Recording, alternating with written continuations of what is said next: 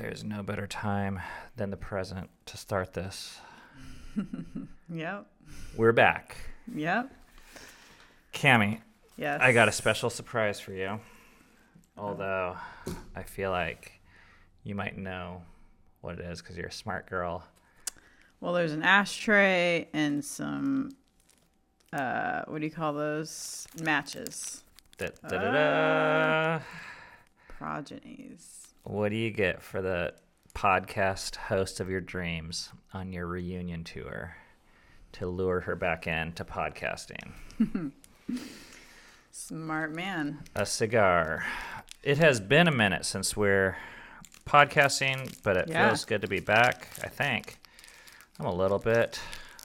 It's been a long time since, because we had two different channels we were doing podcasts on. And I don't even remember the last time we did a podcast on Fight for the Others. Let's roll the intro. You're listening to the Fight for Together podcast. Okay. We got a little topic for you guys today that I think I realized as I was just getting ready to record, I haven't even told you what we're talking about. Well, I guess I'm going to have to wing it then.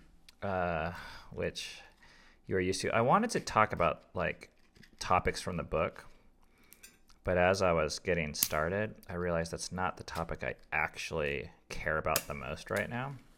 Yeah. Hang on, sorry, folks out there on podcast land. We are lighting our cigars. Give us one second. Hashtag priorities. Yes. Priorities.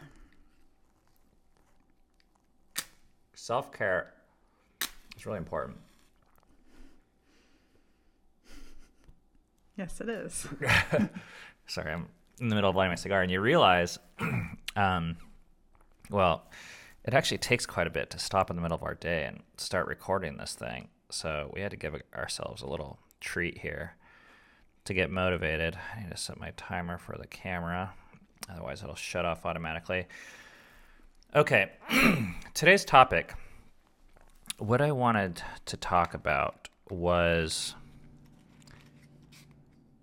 writing this book some lessons that I learned that I think will help people out there. Just broke my match. Having trouble out there? You can still use that. I'm nervous, I guess. Ooh, Lighting a cigar on camera. just everything. It's been a while. It has been a little bit. And actually, this is our first time recording um, in this studio, aka living room. Yeah. So I guess I'll toss out this junk out there just for people that want to know if this is available. You can like listen to it on the podcast platforms if that's easier for you, or it's on YouTube if you like the video. Now that we got that out of the way. Okay, basically, I wrote this book, right? 2000 Miles Together. Isn't that Yep. beautiful? Look at that cover. It is a bestseller, actually. And this book was almost not this book. This book was almost another book, Yeah. It uh, it morphed. meaning a very different book. And I wanted to talk about that because when we got off the trail, we received a ton of accolades. People were like, You guys are awesome. This is incredible. Blah, blah, blah. Yeah. And what they were talking about was hiking, walking, like Yeah. the physical external stuff that's easy to see. But you actually did 2,000 plus miles. Whoa. That's crazy. Five months. Which fuck, let's give ourselves some credit. That they did kind of kick ass in a way. It was hard. Yeah, Um, for sure. So then when I set out to write the book, I started writing a book about. It's basically like a physical adventure book. Yeah. And in a physical adventure book, your enemies are like bears and rattlesnakes and snow The and, elements. Yeah. and bad guys like CPS and shit. Um, but here's the problem: like, none of those things were actually that scary to me. at the end of the day. Yeah. I mean, the hardest actually was the online critics. But then again, I get a certain energy from that also. So it it was hard and The weird. hardest for me was being in a warm, cozy house and seeing the rain pelt down and know that you have to go back out in it. Yeah. So that was hard, but Yeah, that was a pain in the like ass. a lot of times that but happened. but this is how I knew it wasn't that hard, and this is how you know you have a shitty story. Never once did we really seriously think about quitting. Yeah. Like seriously, where we're like, we can't do this anymore. We got to throw the towel in. No, and I don't know if it was just there was so much momentum built up. We had so much help. I mean, maybe we have a lot of grit. I don't know what the like el- Well, that- factors were. I just don't think that was our hardest challenge. But it's not to say there weren't challenges. no. And this is where what I'm getting to is there was something far more difficult. And if you've heard the story, forgive us because we've told it in a number of places. But for those of you that have read the book, you know there's a few gritty moments, like a few gritty parenting moments that specifically revolve around me and me losing self control. And when I'm writing the book, because I'm writing a book about bears and rattlesnakes and snow and shit, right? So I think, oh, those gritty parenting moments, those aren't really that important. No one wants to really hear about that in a snow adventure book. Like you don't like I don't like the um I'm old school where like my favorite Spider-Man movies are the one where he just kicks ass. Not the one where he's like, you know how they always get to the second, third, fourth one, and then he's like questioning himself, and Batman is like, "Am I a good person, or should I quit, or hang up my cape?" I'm like, "Fuck that." I just want to see him like use their devices and go after it, um, Why? Like, because it's fun. yeah, because it's just purely for entertainment. Yeah, Yeah. I mean, Not purely, but a Like, lot, most of who it. Who wants to see Batman question himself?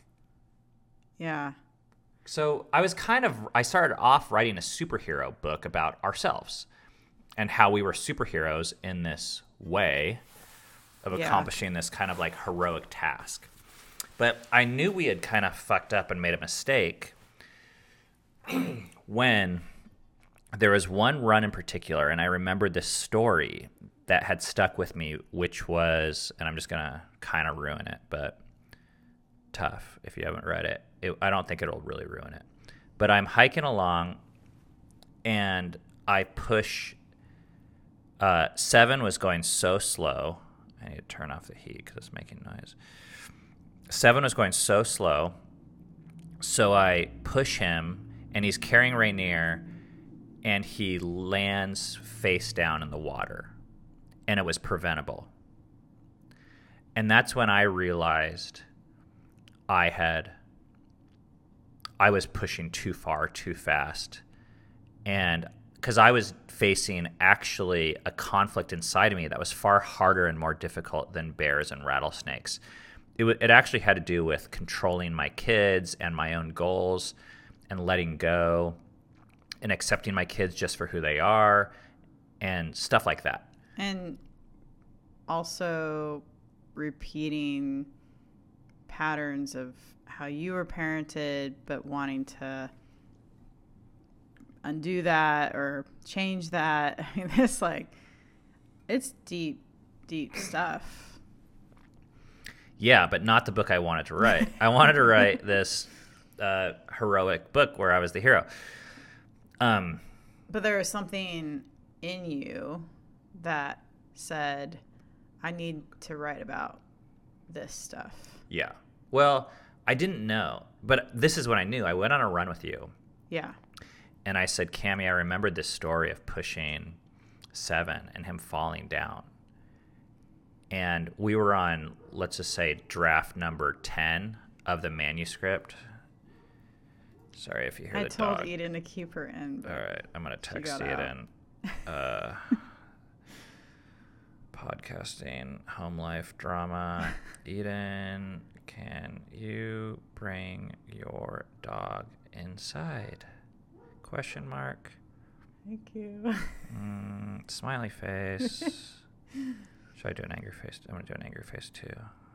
That's more how I really feel. Um, okay, so we're running, and I'm we're on draft nine of this book, and it doesn't mention the scene. And I'm running, and I tell you, oh, Cami, I remember this story, and you said that was the lowest point of the trail for me, Yeah. or something like that. Mm-hmm. And that's when I was like, oh shit. Here we have the lowest point of our life, and I'm writing a on the trail. This 161 days, the lowest point, and I'm writing a book about this same 161 days, and I don't even include it. I was like, that's a problem. And I think what's really interesting too is that lowest point for me was days before we f- were fin- finished. which is when which makes sense actually because in every story the climax is always like right before the end that's when things mm-hmm. are the most intense Yeah.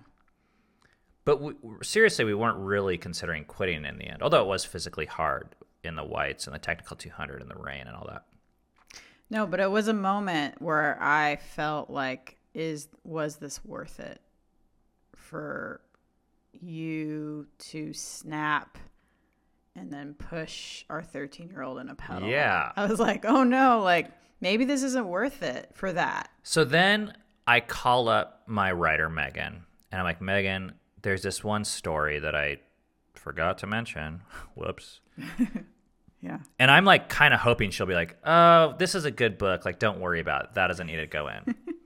but of course, the the reason why I brought it up to her because I knew it was important. I needed someone else to tell me, and she goes, "We have to include that."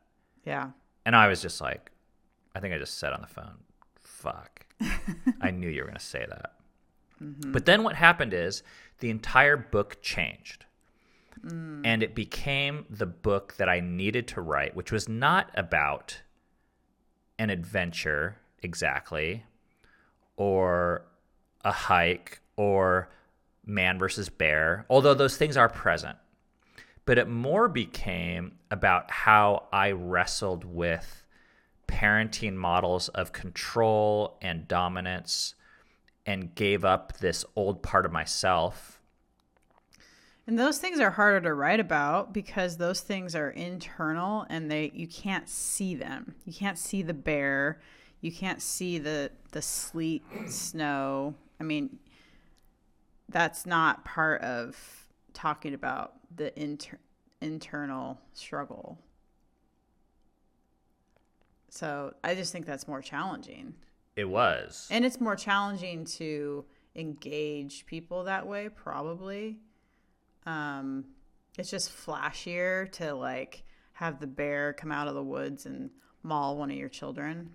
But and here's horrible. so this is actually the point of this podcast is what happens when you make the choice to release the more vulnerable thing and the thing that's more true because I knew less people were going to be interested in that. More people just want to read the man versus bear hiking 2000 miles story. And even there's some reviews that say This is a bit of a downer. yeah, why all the parenting talk? Like I was basically thought I was getting into a hiking book.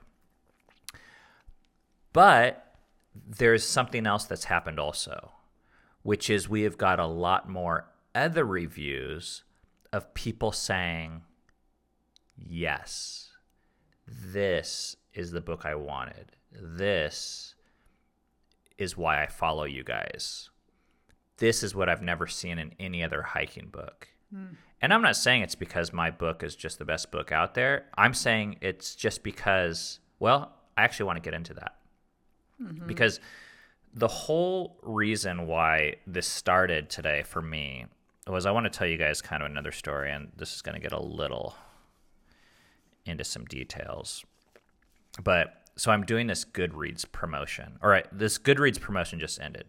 Well, let me back the heck up here. Um, okay. I'm releasing this book, and I hired this company to basically help me with publicity. It cost me twelve thousand dollars to pay this company, and they say, "Well, we can maybe like get you on some magazines and get you on like news, and we'll help thousands of people see this book that wouldn't have otherwise seen it. They have all these like ways and all these secret contacts and all this mm-hmm. stuff. And I'm thinking I've spent two years on this book. I've spent $35,000 cash, not including the amount of time.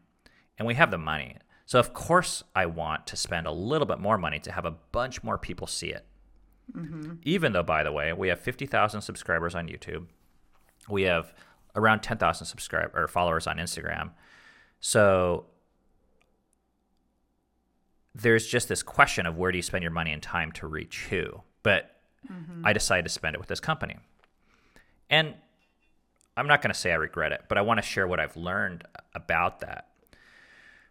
Um, was one of the things this company advised me to do was to basically take every one of my email contacts, my LinkedIn contacts, my MailChimp contacts, and all these other lists that they got. And we essentially spammed, let's just say, a thousand people, mm-hmm. gave them a free copy of the book,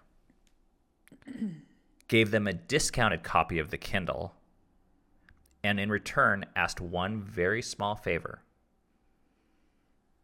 Please leave a review on Amazon. Yeah.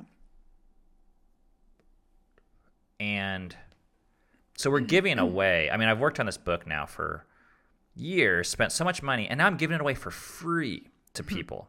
Mm-hmm.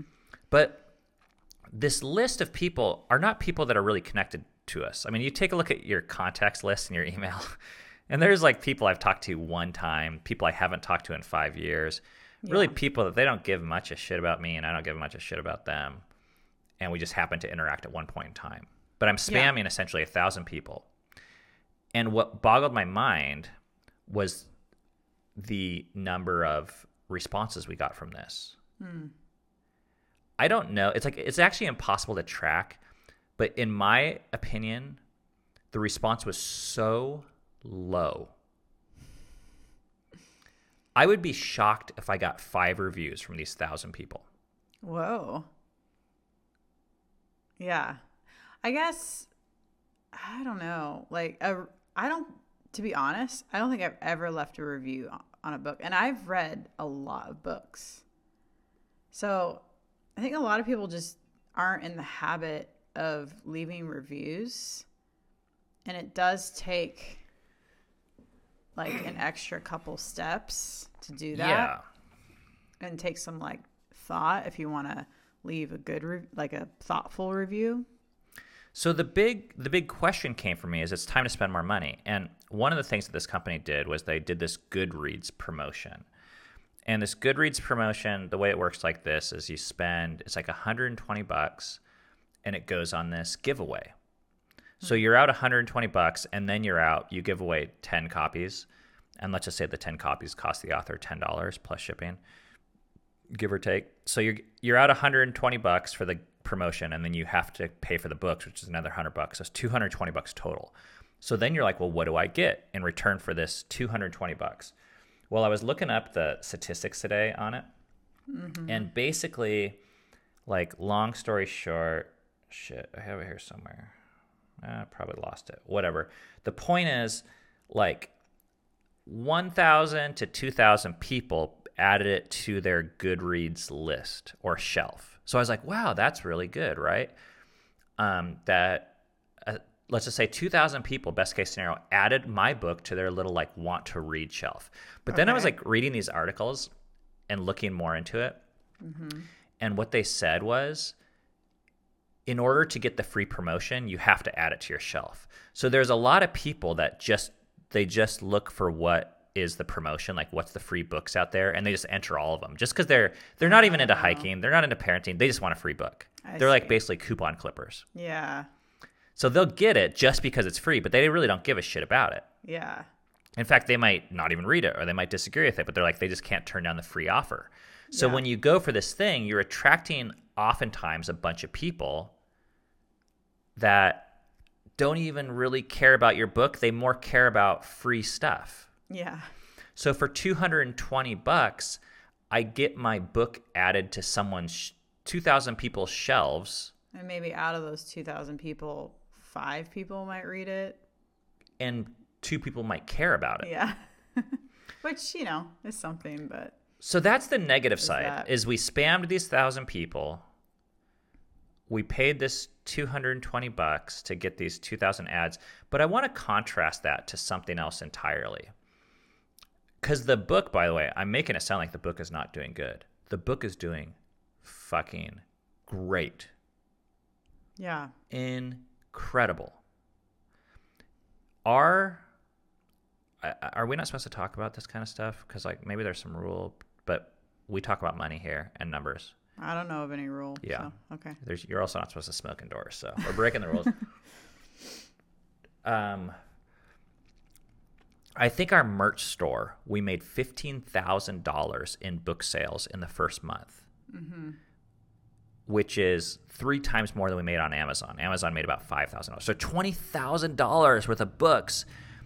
I don't even remember the number of copies. Like, I would say we've pushed around 400 probably books out. and Amazon sold another one or two thousand. I mm-hmm. don't hold me to these numbers, but the point is, the book is done so much better than we thought. Yeah. Yeah. Almost none of which has to do with spamming people or this promotion, in my opinion. And this is what I've seen. It had to do with engaging people who were already invested in our story. Fucking yes. Mm-hmm. There are people that have we have built trust with for five years by vlogging, Or one year or two years. podcasting. Yeah. Well, I'm saying we've been in the act of Oh, yeah. uh, vlogging for five years. Yes. Yeah.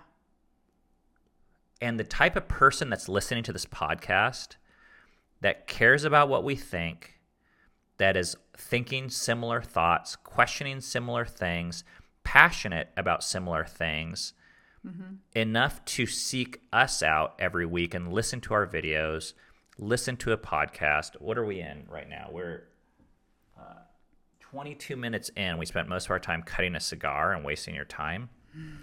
but you guys who are listening to this right now, there's a reason why you're here instead of somewhere else.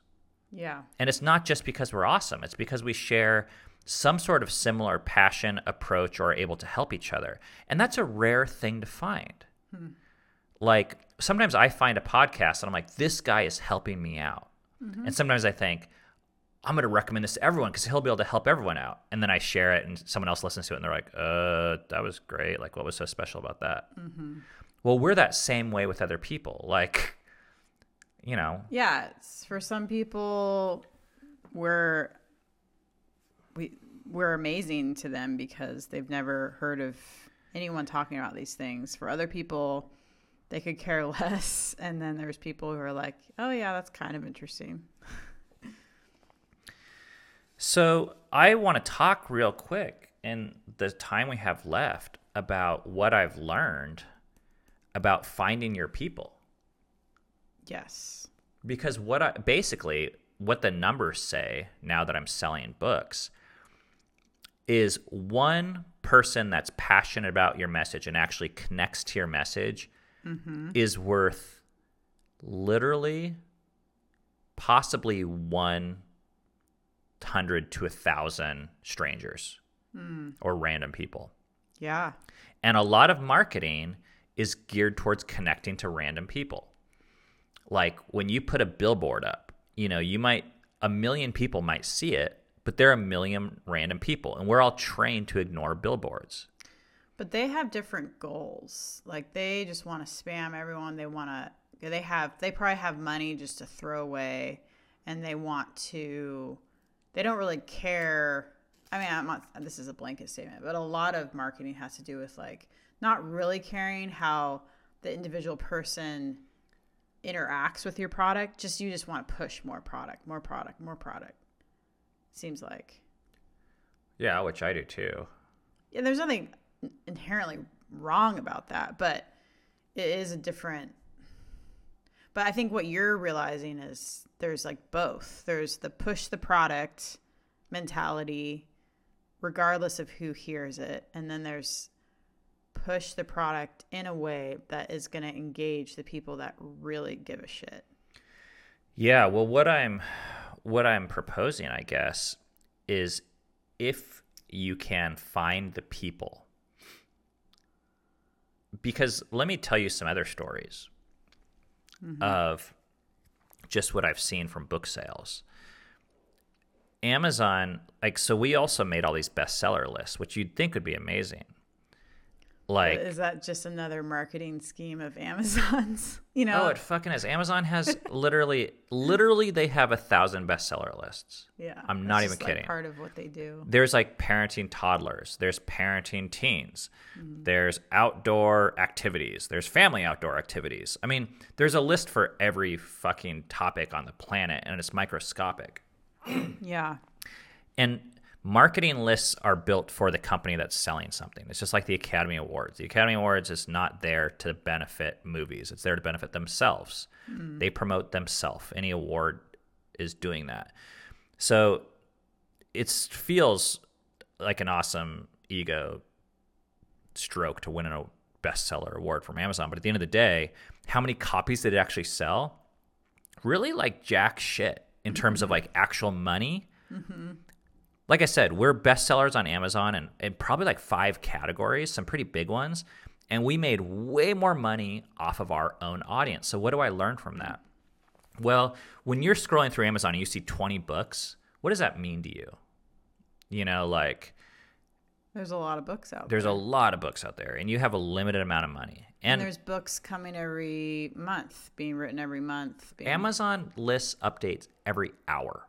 So, there's new books literally every hour. Every minute, books are added to Amazon. Wow. But what when when we make our decisions, how do we decide whether to buy a book? Well, for me, it's like when you or another friend looks me in the eye and says, "This book changed my life." Mm-hmm. I can't stop thinking about it. Yeah. And they, it, you know, you're sitting around at a party and you're talking about some conversation, and someone's like, "Man, I just read the story, and it's crazy." Basically, someone you at least trust somewhat recommends a book, and then you begin thinking about it. And then the other catch is if Oops.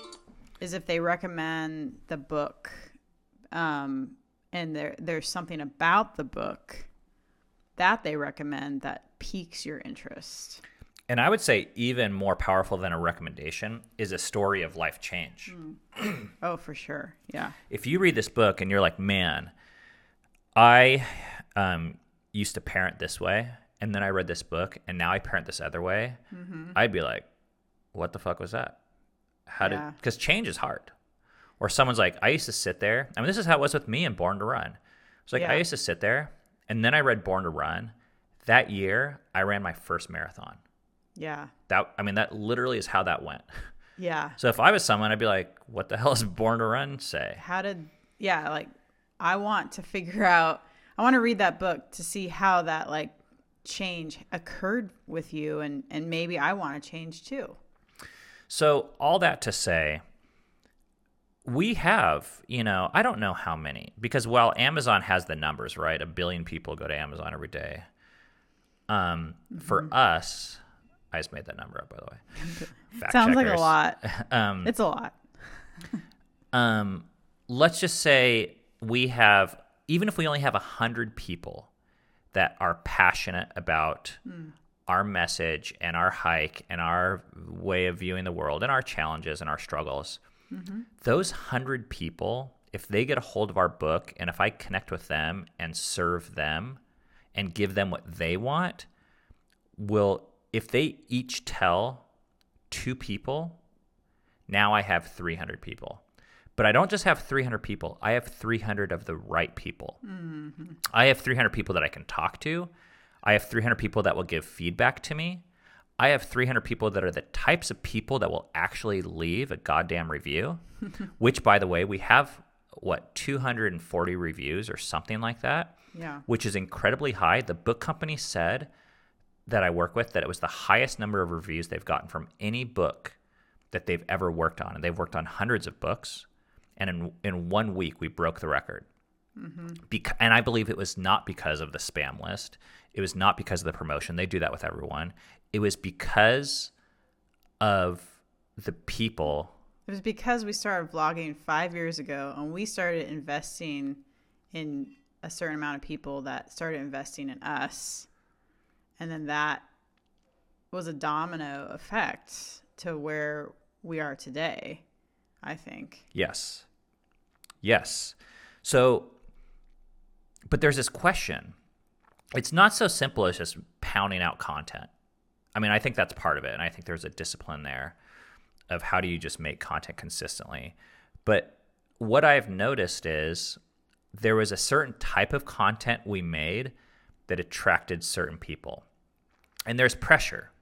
Like Yeah. when you're making YouTube videos, the pressure is to make the videos that you see other people making that are getting the most clicks, Or the most likes or which is videos that are positive, they feel good, they're like these challenges or pranks. I mean, it's changed over the five years that we've done it. I, I have a story real quick of the last video we put out was about an emotional explosion I had a month ago. And someone, the comment I remember the most is always the negative comment, right? This is depressing. I could only watch one minute of it. But there was 30 other positive comments of Cami, thank you so much for talking about this. I thought I was alone in this. This is really helping me but like you said there's pressure because i think i don't know if we're just wired to like think of the negative comment or whatever but that type of pressure that you have in your head of oh i made someone depressed or someone thinks th- what i'm putting out is depressing and depressing is negative so maybe i should stop putting out this type of content Well, and in the beginning, we got a lot more of those negative comments. Yeah. I mean, in the beginning, we would get 10 negative comments because we would do these uh, marriage fight videos. Oh, and yeah. why did we do them? Because we thought they were important. And they were the types of videos we wanted to watch, and we didn't see anyone, anyone else out there doing them. yeah But no one was doing it. We didn't see them. So we would make a marriage fight video, and people would be like, uh, TMI, Yeah. uh, negative, negative, uh, this is depressing, uh, you guys need help. and then we would get one positive comment. That was the ratio. but we kept on doing it. And gradually, what happened is the people that didn't like it and wanted positive they content, found someone else they went somewhere else. yeah And it's like, good for them. Great. Yeah. Those were not our people. And the people, and gradually, more people that are looking for people processing marriage fights Mm-hmm. found us to a point where Hmm. Yeah. now here we are three years later, and you're saying you get one negative and what, 10, 20, 30 positive comments. Well, and I'm having people they're asking me, I, "Can you share?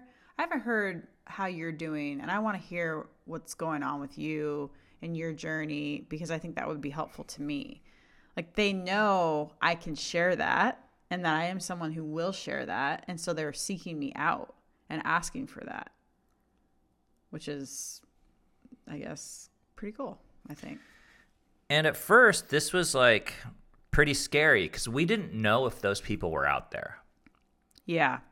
You know, when you see the Mr. Beast type positive videos getting all the likes, it's easy to feel like no one else is interested in the stuff that's deep down hmm. that I'm really interested in. But also, you, as a content creator, I'm realizing you have to create content that you want to create. If you don't create the content you want to create, you're going to peter out and it's not going to be sustainable for you. Um, and it's also not going to be very life giving for you either if you're creating content that just isn't you uh, it's just what everyone else wants or what you think everyone else wants actually it's not even it's not even what everyone else wants we found that i mean there's enough people in the world and that you're going to find your people if you stay true to yourself and if you keep on creating i think. And that's what i found. The other thing is, I think you'll actually find it, it solves a marketing problem where you actually own a niche hmm. Versus and that's your niche it's your niche. So, Like if we compete against Mr. Beast, we're like we're going to make family positive videos. No First of all. I think we'd kind of suck at it. no way Uh, he's killing it. Cause He's he- good at it. He yeah, he's good at it. It comes not that he has he's worked a ton, but it comes more naturally to him to do that so kind of stuff. if we were to try and do that, I think, and that's where it was an okay adventure book, but I think in terms of adventure books, it would actually kind of suck because there's better adventure books. People are climbing Everest and shit and doing stuff Yeah. far more dangerous than walking. But it's a niche because we did it as a family.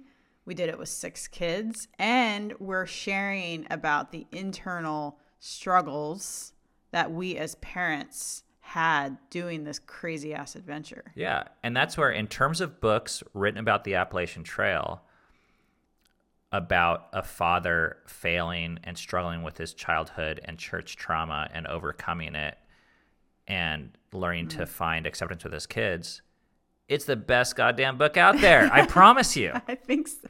I yeah, show me something better. Show, Show me a some- better book in that category, and I will buy you a That's steak dinner. Yeah. That's right. But we created the niche, and we created the niche by very simply writing the thing that was the most difficult thing for us to face, write about, overcome, and win. And we had successes and failures in. You don't even have to succeed. no. You just have to tell it honestly. success is actually it just looks totally different it's just it's just you keep going and you find your support and you find what makes you thrive and you just keep on going So, I have a few people in my mind right now, just friends that are writing things.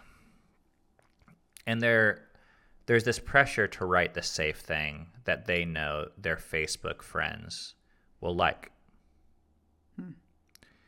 yeah But there's this hmm. challenge that I feel like we've accepted over the years, which is not to write the thing we think our current list of friends are going to like. If they do great like all the Wonderful. all the more power to you if they do but but actually it's to write the stuff that I am not I am the most passionate about now. I mean, and there's all these people that um have these tips. Like one one tip I like is from a ga- guy named James Altucher. He says, "Write uh what does he say? Write what makes you bleed or something like bleed on the paper. Like what what is the thing that you care about the most? Someone else says write about what pisses you off. You know, mm-hmm. whatever those things are, things that will pull the passion that's already inside of you out and put it on paper. It's your top 3% on either side your top three hates or your top three pleasures. But mm. the problem is most people's top three pleasures are secret. Mm. You know whether it's sexual whether it's like secret in a shameful kind of way not just Yeah. private both all the above. Yeah. So people want to write about the 97% or the 80% of popular stuff. The problem is everyone's writing about that stuff. Yeah. So when you do that you're competing against the 80% of the other people also. Yeah. It's just like spamming everyone. Hmm. You know, you're you're reaching a more people, great, with the common message, great, that everyone ignores, great. And it costs you a lot of money, great. But when you focus on the stuff that you really care about, and there's this other guy, I forget if it was fucking Faulkner or Hemingway or someone said write he said write one true sentence about the way you see the world. Well, that's just how to start off writing oh good yeah. writing it doesn't need to be long it doesn't need to be complex it doesn't need to be elaborate it doesn't need to be fuck it doesn't even need to be grammatically correct or like spell checked it just needs to be your truest sentence and my truest sentence for this book was i pushed my kid down into the fucking water because i didn't care about his feelings and was so fixated on mount katahdin that I almost hurt my child permanently. That was my true sentence. Hmm. And it's like, shit, I'm not Spider Man or Batman. And I wrote an entire book because we went back and it ended up being something like 15 drafts. So the next six drafts were actually rewriting the book to be about that story, hmm. which was hard. I had to write about stuff I, I hadn't thought about, so I didn't want to write about. But the hmm. reviews now, we get the occasional review that's like, this is not the book I wanted. I wanted the hiking book. And to that person, I say, you know what? Great. There's a hundred other hiking books out there. Right. Those are for you. But I'm getting these reviews from people that are saying, this is the bec- best book I've read all year. I've never read another book like this. Hmm. This book changes my view on parenting. I am that same dad. I'm that same person. I've had these things. Mm-hmm. Yeah. We're getting like people that are um, connecting to us and our message. There, I think there's so much power in seeing someone face their own demons and come out on the other side and say like, just come out on the other side and say like, I can still live with myself. You know, I'm I'm a work in progress. Um, I don't have to go hide in a cave because of this. Because everyone has that stuff everyone has that stuff. Even Spider Man. So this is where I want to just share this like kind of very practical view of what I've seen. When you're getting ready to post something on Facebook, and it's the type of thing that you really believe. Maybe it's a political belief, maybe it's about masks, maybe it's about pleasure or pain or fear or whatever. maybe it's about your story. You're just telling your own damn story. Yeah. And it's the type of thing that's vulnerable. And of course, first, like me, you might say, ah, I'm not going to post that. No one wants to hear about that. Because, like I said, I made it through nine drafts before I even was able to realize that this was a part of my story that was important. That was the other thing I, I was going to say is there is a lot of noise that you have to cut through, a lot of bullshit, of your own bullshit, of bullshit people have put on you, other voices that you, it, it takes time to cut through all of that and get to that true sentence that Hemingway or whoever said that. Yeah. A lot of time, a lot of effort. Because a lot of times you might think that uh, all these other voices are yours just because they're on the top of your mind. I'm thankful at Thanksgiving. People say that shit all the time. And you're like, I'm thankful at Thanksgiving, even though you're not. Maybe you're sad. Maybe you hate Thanksgiving. It's harder to, no one wants to write that on Facebook because everyone's all like, oh, so thankful for my wife and my kids and my beautiful house and this and that. It's like, fuck that. Like, I mean, if that's true for you, great. But there's a million other true things that are usually more true that you won't say because it's not popular and it's not um, rewarded by society. Yeah. We all have dark, light, gray. Eh, We all have that. We don't just have light. like, there's a lot of dark places too. So you're getting ready to post this thing on Facebook, and okay, so it takes you a while, like Cami said, to discover what your true sentence is, and then you post it. And this is my promise to you of what will happen. a bunch of people, if it's true, if it's real, a bunch of people won't like it. They'll ignore it. They'll unfollow, they'll unsubscribe, they'll leave a little passive aggressive, judgmental statement. They're not expecting that from you because you've lived perhaps most of your life talking about all the like fuzzy popular things to talk about. So to come out all of a sudden and say, "Oh yeah, this. Oh yeah, this is part of me too." But something else will also happen. Yes. A few people at first will find you and they will say, Wow, this changed my day. Mm-hmm. Wow, I appreciate you posting this. Wow, I don't feel so alone in the world. Yep. And what I have discovered is I would rather connect and find those few people than give the hundred other people what they say they want and try to make them happy. Yeah, I'd say hold on to those people and ignore the rest and just keep on going. which is really hard. It's very hard. Very hard. But then what will happen is when you find those few people and the other people start to fall off, eventually you're going to find yourself surrounded by one, two, three, five people, maybe a thousand, maybe 50,000 of the types of people that are actually caring about you and the stuff that you actually believe, not the stuff that you have been working so hard to project. Hmm.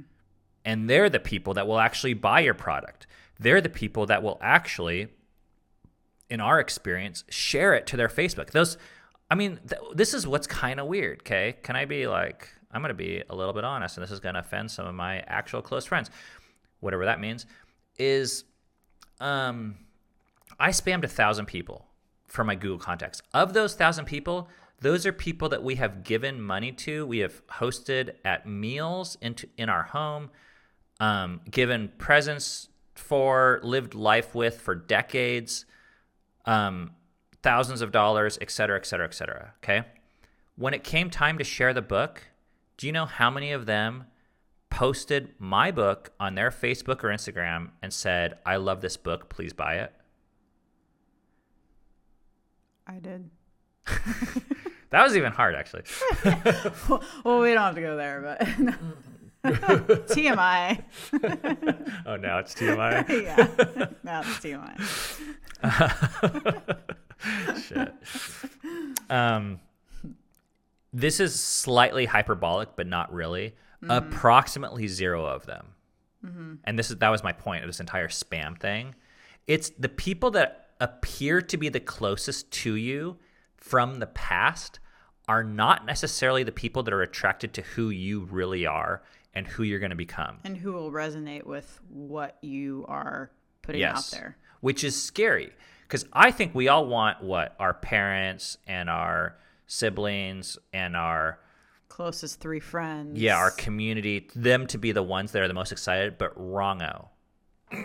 Oftentimes, they're the people that are gonna be the least supportive of you changing because it threatens their uh, their existence of staying the same. So maybe this is getting in the weeds, but so that's kind of confusing, right? Like it's confusing when those two worlds don't overlap. When you don't have when the people you spend the most time with and maybe you invest the most to aren't supporting what's the most important to you. That's that's hard and really confusing. And what do you do with that? Do you start unfriending those people? I think you do if you have to. If because and this is what the case is with some of my friends right now that I'm talking to. They're saying, I don't want to post this on Facebook because um, my f- I don't trust my friends and family um, that will see it, my neighbors, and they will judge me. And to that person, I'm saying, block, unfollow, unsubscribe, do whatever you need to do to post your honest stuff out there. Because that's when I know that not because it's their fault, the other people's, but if you're not brave enough or have the courage, which actually takes a lot, I think, Yeah.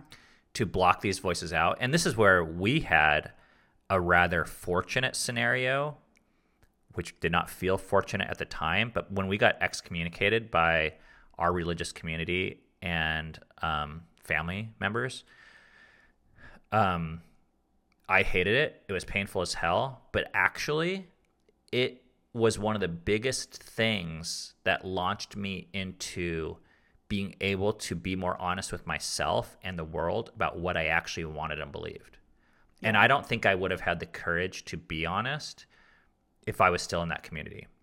I 100% feel the same way. And I don't know if I would have even had the strength to block these people or choose to, but now that I've, it happened to me, Yeah. you know, I'm like, oh shit. But- that should be a service. You should be able to It happened hire to me to get you excommunicated. I was gonna say it happened to you because there is a part of who you are, Ben, that that couldn't hide from these other people. I think, and so I think your true self was like shining through, and they're like, "Uh, uh don't like, unsubscribe." from real life. They unsubscribed me in a massive way. That's what excommunication is. Yeah. It's like we're choosing to have everyone that we control unfollow you. And God is behind us. But anyways, that's a whole nother story.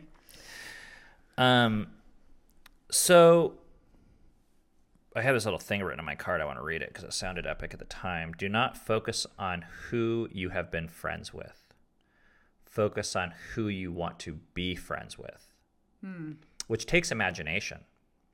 It's Yeah. it takes a lot of imagination and trust into the fucking universe or God or whatever you want to believe that when you put your true self out there, people will actually find you.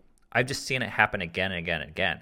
And for mm-hmm. us, I just got to say, we it felt like we lost everyone and everything. And mm-hmm. then it felt like we had no one.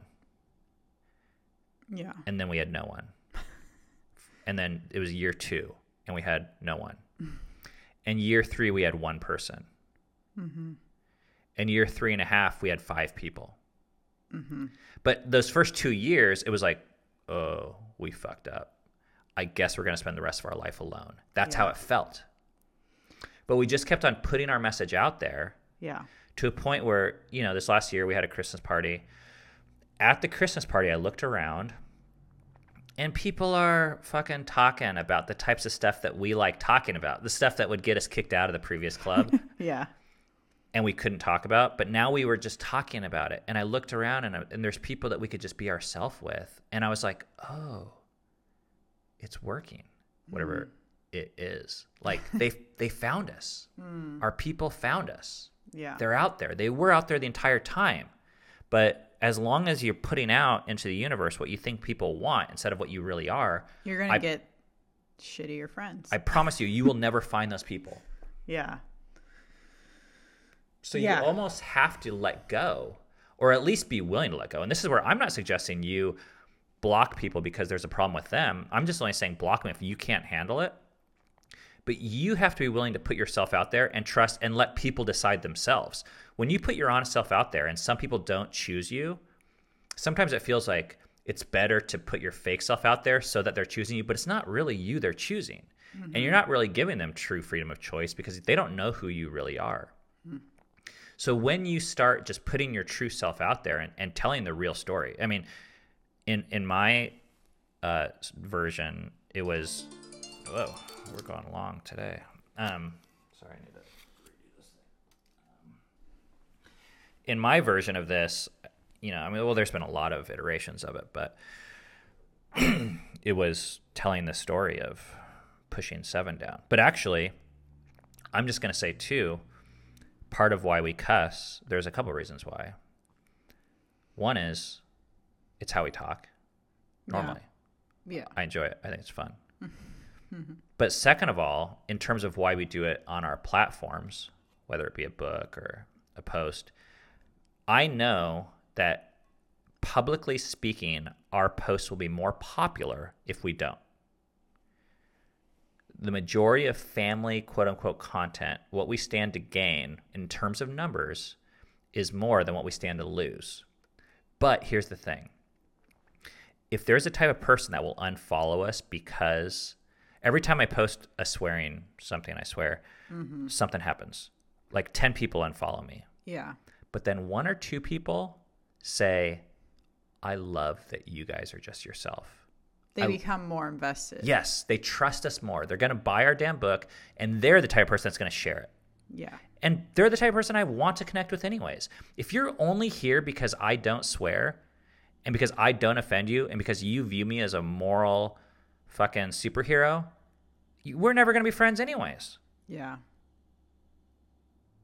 It's just a show then. Or a facade at that point. And I'd rather have three people that will hear me swear and swear with me and buy my damn book because they actually care what I think, anyways. And it doesn't need to be a book, it can be, uh, I mean, really, a book is an extreme thing that I just accomplished in this last month. But before that, I would post an idea on Facebook that, you know what, it was my idea. Yeah. And a lot of people probably look at it and they're like, okay, uh, weirdo. but then a few people out there are like, yes, hell yes. That's what I feel. That's what I needed. That's what I wanted. And I want to find those people. And I hope you do too. That's my that's my fucking sermon for the day. Yep. Also, just start small. I mean, that's that's what both you and I did. Um I don't know, now you're seeing that Ben wrote a book, but before you wrote a book, 10 years before you wrote a book, you were writing little tiny blog posts here and there I've wrote hundreds of blog posts. Yes, hundreds. Um, but I think it. What I'm getting at is it takes practice, and it takes. I mean, What takes practice? to be vulnerable. Yes. uh, and to be your true self, it takes practice, and it takes. I just think it. Um, you just the more you do it, the easier it's going to become in a way. I'm not saying it's going to be easy because to me it's still not easy, but I was talking to a friend and they were like, "I don't know how you do this," and I'm like, "Well, I just I did it years ago." And so what I felt years ago, I was in your shoes like, I don't know how I'm going to do this. And I felt scared and I felt like it was a huge risk, but I did it. And then I kept doing it. And then I kept doing it. And now I'm at the point where I'm like, I just know these things that I know someone's going to resonate with it. I feel better after doing it. You feel less alone. I feel less alone. But it just, it's one step at a time. Whatever that is for you. My next step, one of the things that makes me a little nervous, is that I wrote this book. And this book, even though it's like, uh, how do I say it? Even though I took a risk within the material itself of writing about my failures, it still is a more popular topic. It's hiking and it's family. Everyone likes it. Okay. Yeah. Some Right. of my future topics that I'm the most interested in, I have a feeling are like They're even more niche. there's going to be another uh, great filtering that Yeah. happens where I'm going to put the book out and let's say this book sells 10,000 copies. 10,000 people are going to buy the next book. They're like, oh, hot dang, I can't read Ben, read Ben Crawford's next inspirational family hiking book. And they read it and they're like, Wait, wait a second. wait. This is not inspirational family hiking. And I'm going to be like, sorry. And a thousand people is going to turn into 10 people or 100 people. And I'm going to disappoint another 900 people. But I just know that's how it goes. And Yeah. and it was a, a little bit hard for me to start off with this book knowing that that's the pressure i'm going to be facing hmm. but it's also the other side is to try and continue to write a book that makes all thousand people happy Yeah. and then makes 10,000 people happy and then makes 20,000 people happy. And one of the things I love about PewDiePie, who for those of you that don't know is like the largest YouTuber on the platform. Um he makes videos. He's been my biggest inspiration on YouTube, and I don't even watch his videos. For the last year, I haven't watched one of his videos. I don't think because I'm I'm not interested in them. But you know what? He's interested in them. and there's people who are interested He in has them. 50 million subscribers, and he makes videos that uh, that are so fucking annoying and dumb sometimes, but he does it because he cares about whatever it is he's making a video about. And I don't know how you do it, how you ignore essentially 49 million people, Well, he's been doing this for 10 years. That's how he did it. but it's it. it's amazing. He's gotten good at it. Yeah, he, he'll like. I feel like he's shooting himself in the foot, you know, because he'll like make these really obscure Minecraft videos. I don't even give a shit about Minecraft, but but He's then I'm like, shooting shooting himself in the foot on one angle. I know, because that's when you see. Well, that's how he's gotten so big and so popular is by continuing and consistently making the videos that he cares about. Yeah. Where other people traditionally burn themselves out after two or three years. Yeah. And I respect the hell out of him for doing it. Yeah. Me too. So, okay, I want to finish up, but I want to issue a challenge to you guys. and that is that you write one true sentence, the truest, the hard stuff, something you haven't shared yet, and that you post it somewhere. It could be Facebook, could be YouTube, could be Twitter, could be Instagram, could be a letter that you write to a person, could be something you write in your own journal or diary that you don't share with anyone. I don't care. It's Yeah. not about numbers, it's about honesty. Yeah. But that you would write that sentence and maybe a paragraph follows, maybe not. Mm-hmm. But I would love it if you would write in the comments on this YouTube video what your plan is. You don't need to write the sentence there, But you, but you can. if you want. But what are you going to write and when are you going to do it and where are you going to post it? Do that. Mm-hmm. And it should be hard. It should bleed. It's going to be something you love or you hate. It's not going to be average. And whatever that thing is, just know there are other people that believe that out there. And I believe you can find those people if you want to. But it's going to be hard. Yeah. And lonely. You might be saying goodbye. You might be disappointing some folks. Yeah. Okay, that's that. Um, we got this book. If you want to buy it, it's the story, the book we've been talking about today, "2,000 Miles Together," the story of the largest family to hike the Appalachian Trail. I actually am very proud of it. I'm proud of it too. Um, I would have been proud at draft nine, but I'm way more proud now because now it's like it's the stuff. I feel like I laid it out there. I bled on the pages. Yeah. Um, yep. and I didn't hold back. I feel like I'm gonna, it makes me want to cry right now. Jeez. Puff the cigar. But I fucking did it. Mm-hmm. You know? And I, I was scared. It was scary for me. Yeah. Um, you can buy it on Amazon. Um, you can also, uh, it helps us out if you buy it from our merch store directly because we literally make four or five times as much money when we sell a copy directly to you than when. Um, And that's fight for together, all one word, dot big cartel, B I G C A R T E L dot com. wow. I just see it enough times. I know it by heart. I didn't even know that. I like that. All the links are below. Um, thanks, guys, uh, for listening. And this podcast is available on all the podcasting platforms, the major ones like iTunes and stuff. And it helps us out if you want to leave a review there, or if you want to leave a review of the book on either Amazon or Goodreads. That um, helps us out.